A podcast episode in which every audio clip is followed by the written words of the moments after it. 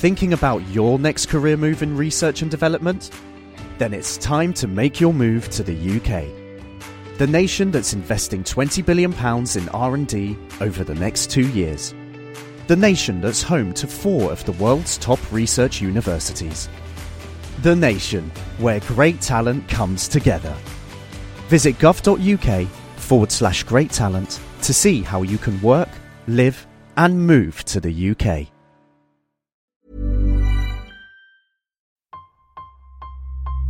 Engine running. Absolute genius. Get this. Welcome. Welcome. this is the show where we bring you Science. What that essentially means is discoveries, Advances. Questions. Research. technology. Unbelievable. Without further ado, This is The Naked Scientists. Hello, welcome to this week's Naked Scientists, the programme that brings you the latest breakthroughs in science, technology, and medicine. I'm Chris Smith. This week, the mercury rises as record temperatures are recorded across the world, but what's driving the change? Also ahead, the sound of silence. We'll be finding out why scientists think it's not just the absence of noise, we can actually perceive silence, and the Cambridge students who are hoping to boldly go where no other amateur European rocket has ever been before.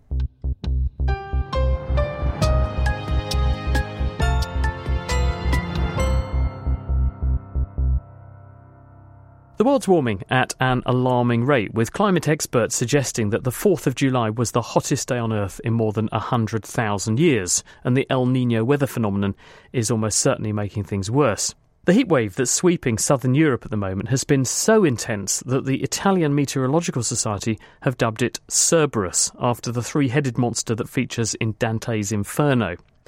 Well, I'm joined now by science communicator Roshan Salgado Darcy, who's doing a PhD looking at climate communication. So, Roshan, what is causing this? What are the factors first? We've got to be really careful about pinpointing, for example, climate change as a specific cause of any very particular weather event. And, and this is no different. There's kind of two kind of ways we can answer what's causing this heat wave. And the first is kind of the very technical answer, which goes into things about atmospheric physics, air pressure. So, in, in a very literal sense, it's caused by a high pressure area of air sitting on top of Europe. Europe. But um, if you take a sort of more big picture, whole holistic Earth system perspective, you can think of it really in terms of energy. And that's where kind of the, the climate change element comes in because our weather system and our climate is driven by the amount of energy available to the atmosphere and the oceans. And what we're effectively doing is trapping more and more energy in the in the atmosphere, in particular, because of our emission of uh, carbon dioxide predominantly. So we're, we're giving more energy to natural systems. So we can't say specifically that this heat wave is caused directly by climate change, but we can absolutely say that we have given it more energy to exacerbate the heat further. And the role of El Nino, what is that, and how might it contribute, not just here, but beyond? So El Nino is is first of all it's it's a natural phenomenon which would occur with or without climate change.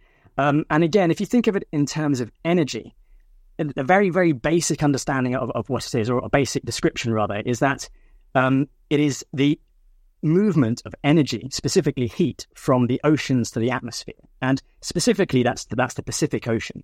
So as far as El Nino's role in the current European heat wave, it's very hard to draw a direct link because El Nino's direct effects are almost always concentrated around the Pacific because that's where this this phenomenon is happening.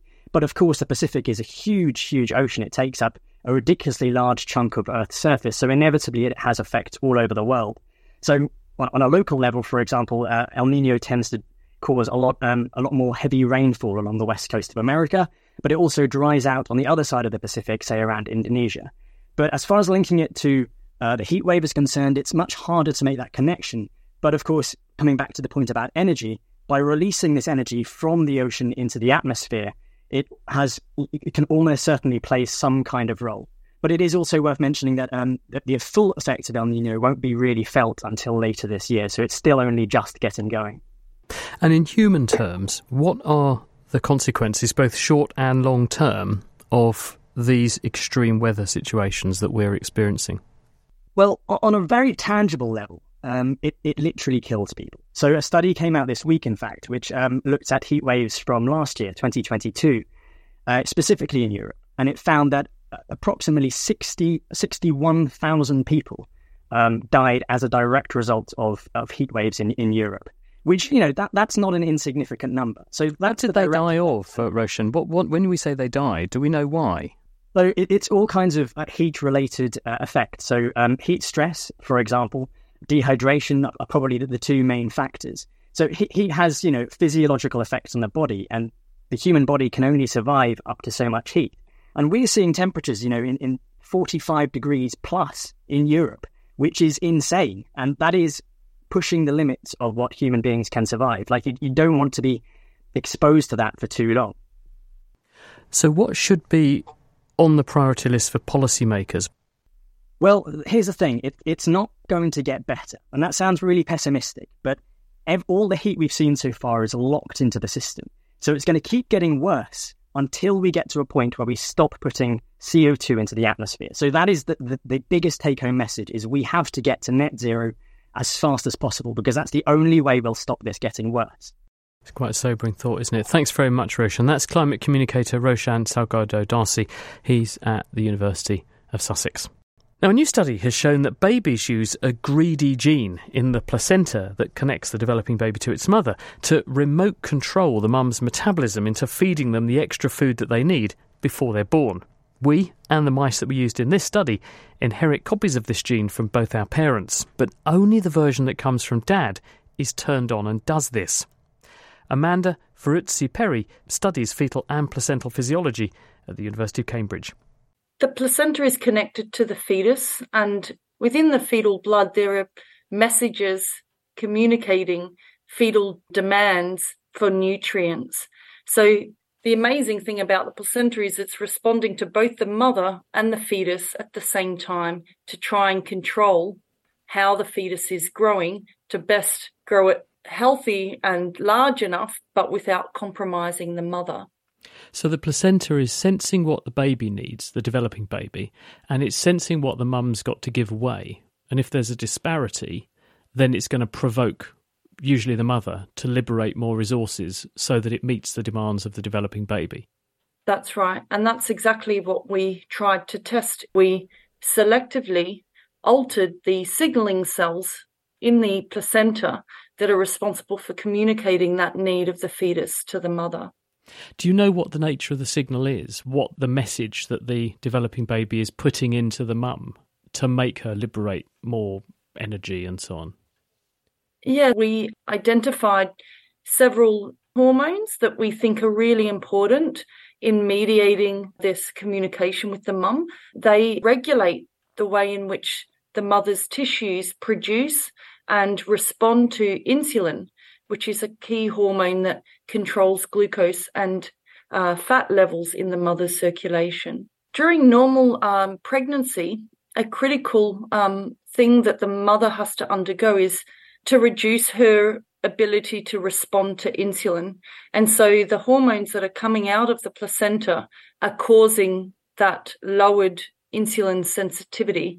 So the, the mother's liver, her skeletal muscle, her fat tissue doesn't suck up those nutrients. Instead, they're made available in the circulation so they can be transferred to the fetus for growth. So, what happened when you shut off the ability of the placenta to make that signal? The mum held on to more nutrients, particularly glucose and lipids, and she used them instead for her body. And what that meant was that the fetus received less nutrients. They were born smaller. And surprisingly, when we looked at the health of the baby as it grew older, we found that they also had uh, problems themselves in terms of their metabolism in later life. Biologists often talk about a conflict between what the dad wants and what the mum wants because dad wants the biggest, healthiest, bounciest baby that he can breed in that mum to have the greatest chance of survival. And the mum wants the easiest baby she can give birth to with less cost to her health. So, is that part and parcel of what you're seeing here, that argument? Yeah, it actually is. And you raised a really important point.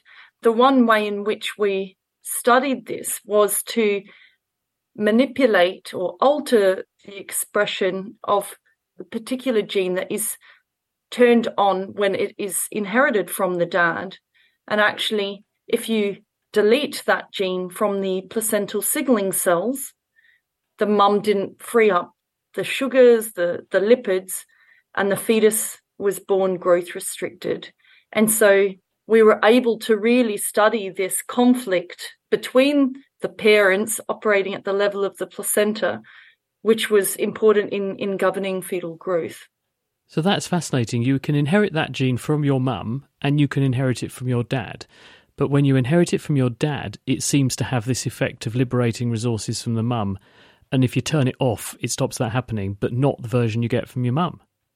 No, and that's because the mother's copy is um, normally turned off. And these types of genes are really unique. It's a small proportion of all the genes that we express in our body, but in this case, the gene is called IGF2. It's only turned on if we inherited it from our dad. Wow. And given the, the relevance of, of insulin and, and diabetes in pregnancy, because some women succumb to gestational diabetes, they develop a diabetic state when they are pregnant. It does have implications for their health later in life. Is that tied up to this as well, then? It is. And interestingly, women who develop gestational diabetes may have overproduction of hormones from the placenta. And there's also some data that suggests that if the copy of IGF2, this important gene in the placenta that is turned on from the father, if that's even more produced in pregnancy, that there is a greater chance that the mother will develop diabetes in pregnancy. Amanda Sferruzzi-Perri, and she's just published that work in the journal Cell Metabolism. The Naked Scientists podcast is produced in association with Spitfire, cost effective voice, internet, and IP engineering services for UK businesses. Find out how Spitfire can empower your company at spitfire.co.uk. Music in the programme is sponsored by Epidemic Sound Perfect music for audio and video productions. You're listening to The Naked Scientists with me, Chris Smith. Still to come, the Cambridge students hoping to be the first amateur group in Europe to send a rocket into space. First, though, to the sound of silence. Sounds a bit like an oxymoron, doesn't it? Well, a new study published this week in PNAS suggests that Simon and Garfunkel might have been onto something nonetheless, and my colleague James Tytko has the story. Philosophers have been grappling with a problem for centuries. If silence is just an absence of sound and nothingness, why is it that it can be so emotive? For example, a rest in a powerful piece of music.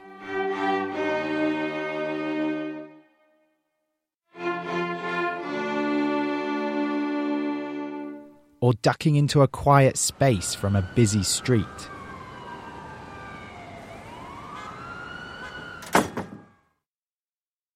Just as a well placed full stop, paragraph break, or chapter ending in a novel can have a profound effect, so too a dramatic pause in a powerful speech or piece of music often communicates something through nothing.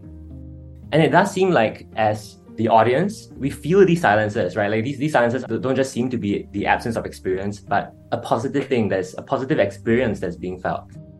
Rejia is a researcher in philosophy and psychological and brain sciences at Johns Hopkins University in America.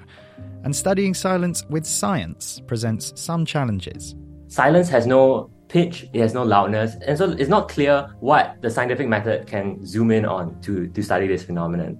To address this, Zhao and other scientists in the field have to rely on illusions of time. A famous example is the so called one is more illusion, and it's one I can demonstrate now with you as the test subject. You're about to hear two beeps followed by one beep. Your task is to identify which is longer, the first two beeps combined or the longer beep. Here you go. 1 2 So, which was longer, the first two beeps together or the longer beep on its own? Here it is again. 1 2 Now, subjects overwhelmingly judge the one long beep as longer than the two short beeps. but in fact, they are exactly the same length. The sound waves that we hear are just continuous waves of sounds without like obvious discrete breaks. But what we perceive are discrete sounds. So we don't we don't just perceive a continuous jumble of sound waves, but we perceive discretized sounds such as words or like musical notes.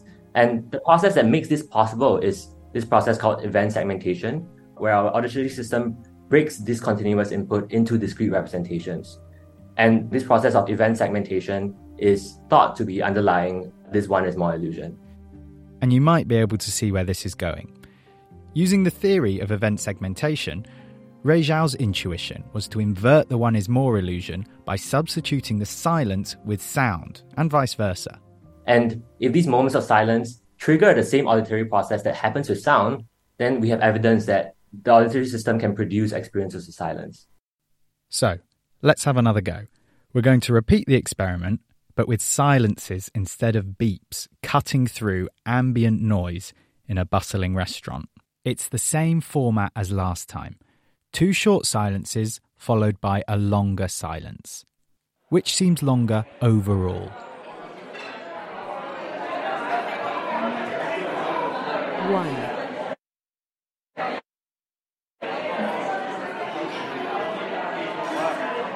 Two.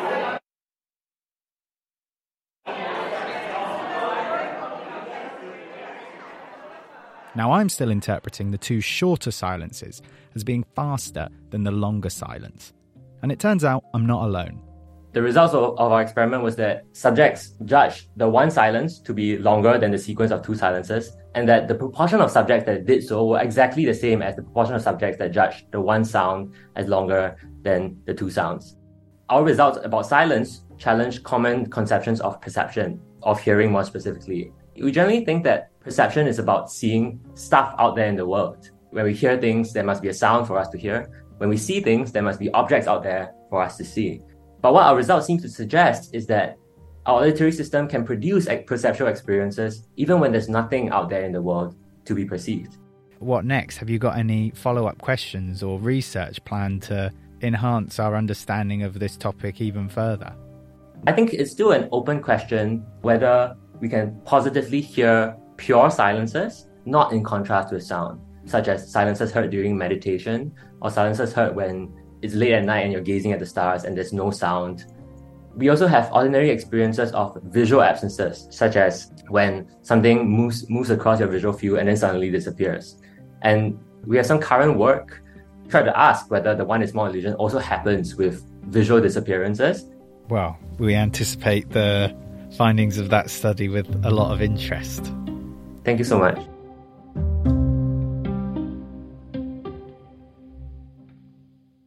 Rui Zhe Goh from Johns Hopkins University there, and you can read all about that research in PNAS. A team of Cambridge students are aiming to become the first amateur group in Europe to send a rocket into space. It is hoped that the Griffin 1 module will pass the Kármán line, which is the 100 kilometre boundary between the Earth's atmosphere and the start of outer space. Jamie Russell is the president of Cambridge University's Spaceflight Society. He's with us. How did the society, Jamie, get off the ground in the first place and, and why was it formed? Uh, so we've actually been around for quite a long time, longer than some of the other spaceflight societies, uh, and it all started with the goal of some high altitude balloons. Uh, however, obviously we've come a long way since then, since sending the teddy bear into space, which I think is our most famous mission from that era. Uh, and since then, we've launched three rockets in the Martlet series. These were just on the back of some solid rocket motors that you can buy uh, if you go to the right shop. And now, only now, we're starting to develop our own liquid fueled rocket engines. These are bipropellant engines, uh, and we've been testing those. And we realise, particularly over COVID, when we had lots of time to design, we actually could send this mission to space on the back of our own engine. So we call this new engine White Giant, develops 32 kilonewtons of thrust and runs on IPA, isopropyl alcohol, and liquid oxygen. How big are the rockets? The Martlet series that I mentioned, uh, they were relatively small, but I don't want to say that they are small. They're about four meters tall, so two people stacked on top of each other. So they're pretty pretty big things. And, where would you launch them? Where do you do this? The first one that was launched in Scotland actually, uh, but the latter two we had to go to America for those ones just for legal reasons. Essentially, the launch ceilings in this country are more limiting than uh, than over there. Uh, particularly, there's rules to do with which types of materials, like if you want too many metals. So we went to America. That was in California. Uh, so we launched in the Mojave Desert. It's really fun. Really? Did you have to take the rocket there, or did you design here and build some stuff remotely? Uh, yep, we we designed and built everything in Cambridge back then, uh, and still do. And let me tell you, it's a bit of a logistical challenge to get everything Mm. there on time. You've got one weekend to do everything, set everything up, and it has to work. So yeah, we're currently prepping to launch another rocket in September time, and yes, it's a logistical nightmare to get ev- get everybody there and get all of the rocket parts there. And obviously, when you're in the Mojave Desert, if you need one bolt and you don't have it, then then you're, a bit stuck. Um, do you get it back? Do you have a recovery or retrieval system for this rocket, or is it a one-hit wonder and you've got to start from scratch every time? Yep. So for this uh, this rocket that we're launching in September, we do expect to be able to soft land it. It's got a fully custom recovery system that we've designed and built and tested in the Dyson Centre at the uh, university's engineering department. Uh, so we do expect it to land slowly. Um, that being On, said, on a parachute, presumably. on a parachute, yeah, it should Yeah. land at about twenty miles an hour, so everything should be everything should be just fine. However, there's a lot of risk associated with spaceflight, as I'm sure you know, uh, and so we think it'll work. However, we shouldn't expect it Yeah. to return. There's no there's no hundred percent here at all. How high will that one go? Uh, so Aquila will be going to three kilometers. So compared to our, our big rocket, our kind of our space shot, very Yeah. small. So it's three percent of the way to where you want to be, but presumably Right. you start small. It's small steps to get, and you solve problems incrementally s- till you go for the big one. Yeah. So it's the logistical challenges that are one. There's the challenge of like manufacture and learning how all those processes work and interacting with these. Uh, we call them COTS components, commercial off-the-shelf components. So interacting with those is quite difficult, and this is just a little learning experience on the way to that that big big goal that we've got at the end of the road. And how long before we're at the point where you are making a genuine shot for space, as in Kármán Line, hundred kilometres up? Well, of course, we need the motor for that. I mentioned White Giant. Uh, we hope to be testing that uh, in December. Uh, and once you've got the motor, the rest of the rocket is relatively, uh, relatively, I'm using big air quotes here, uh, relatively straightforward. So you can expect it to happen not too far after that. I'm reluctant to put a like firm date on that, but the engine is the the real cornerstone of this that we really need to get right so you you solve the the guidance, the other materials side of it. So you know you've got something that flies. It flies in a straight line, and you can track and recover and so on. And then it's a question of packing a bigger and bigger engine in to give it more of a kick to get it higher. Yeah, so Griffin will be a completely bespoke rocket. It won't be similar to Aquila. There's uh, a couple of parts that we are designing for Aquila that we've taken strong inspiration from, but everything will be bespoke for Griffin. Designed around this huge motor, 32 kilonewtons, that's three tons of force. We'll be accelerating at 5G off the pad. But yeah, everything will be bespoke for that. But it's mostly a case of just multiplying things, although there's a lot of challenges associated with going 4,000 miles an Mm. hour, as I'm sure you can imagine. it's quite quick, isn't it? Mm. So, how do you track it? Have you got telemetry aboard? Are you beaming signals back? Have you got some cameras on there so you can get gratuitous pictures of what it looks like on the way up and so all on? of those yeah yeah so cameras will definitely be there we have to design special mirrors to keep them out of the the airflow because the air outside is like 600 degrees c as we're going through it so fast Well, because of it, it's compressing and, and therefore heat, heating. Exactly. Yes. Yeah. We're going so quickly that the, the compression wave uh, is is just formidable. Really. So that would be like C. if you put your hand out of a car window and you were doing 4,000 miles an hour, Mhm. your hand would get hundreds of degrees. hundreds of degrees. I hope it would be made out of something uh, something quite well designed and uh, so how maybe, do you get around that? Do you, do you put? Do you have something to deflect the, the airstream around the camera then, so you can still see? Around the cameras, yes, yeah, that's that's basically a requirement. But also, the rest of the rocket has to be designed to withstand these kind of temperatures. So, uh, I mentioned 600 degrees C. That's actually warm enough to melt aluminium. And most aluminium alloys won't stand up to that, but we want to make the rocket out of aluminium. So we have to go through all of these uh, these solutions, uh, and so. Uh, we're actually looking at phenolic resins, but this is a whole like research area Thanks very much to Jamie Russell there, who's president of Cambridge University's Spaceflight Society. And now it's time for question of the week. And our regular listener, Mike, wrote in to say when tennis players are about to serve, they get a selection of balls. They seem to look at them and then they select a couple to serve with. Now, these are all new and they're good quality balls, so how do they select the ones that they want to use? Do they recognise them? Do they have favourites? It's a very topical, Mike, of course, isn't it? Well, right on the ball, our colleague Rhys James has travelled to meet the tennis coach James Hode in Bury St Edmunds to find out more. When we're in a match, on our first serve, we're looking for the newest ball because basically that's going to fly through the air a lot quicker, a lot faster, and the serve is the most important shot, and you dictate the point from the serve. On my second serve, I'm looking for a ball that's a bit more fluffed up, slightly older ball that's going to travel through the air slower. Because what I want to actually do is get my second serve in with a bit of spin and then I want to be able to trade rally in a point and then build the point to then be able to win it. So with the first serve, I'm looking for a quick serve, a flat serve.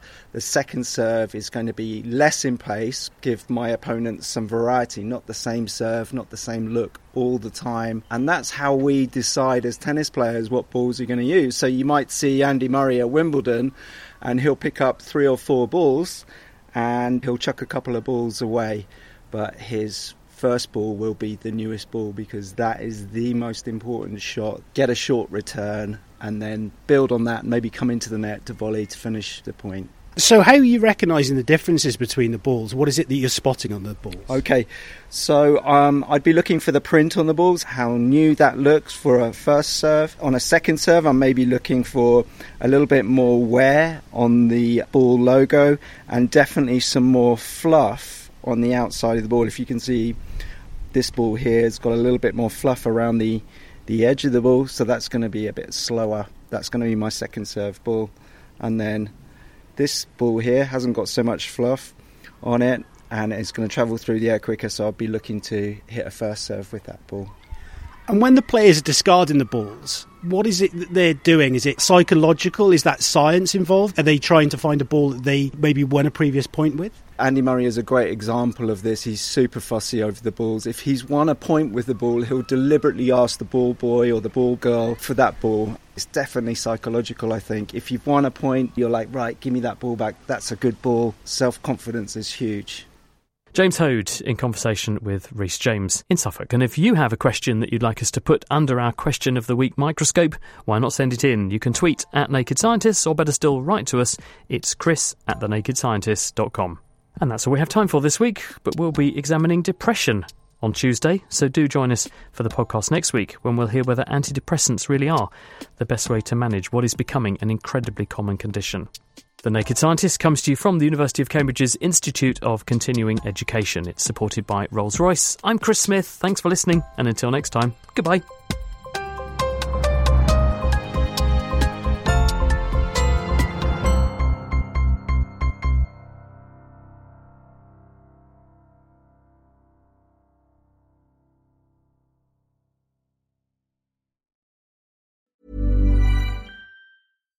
Thinking about your next career move in research and development?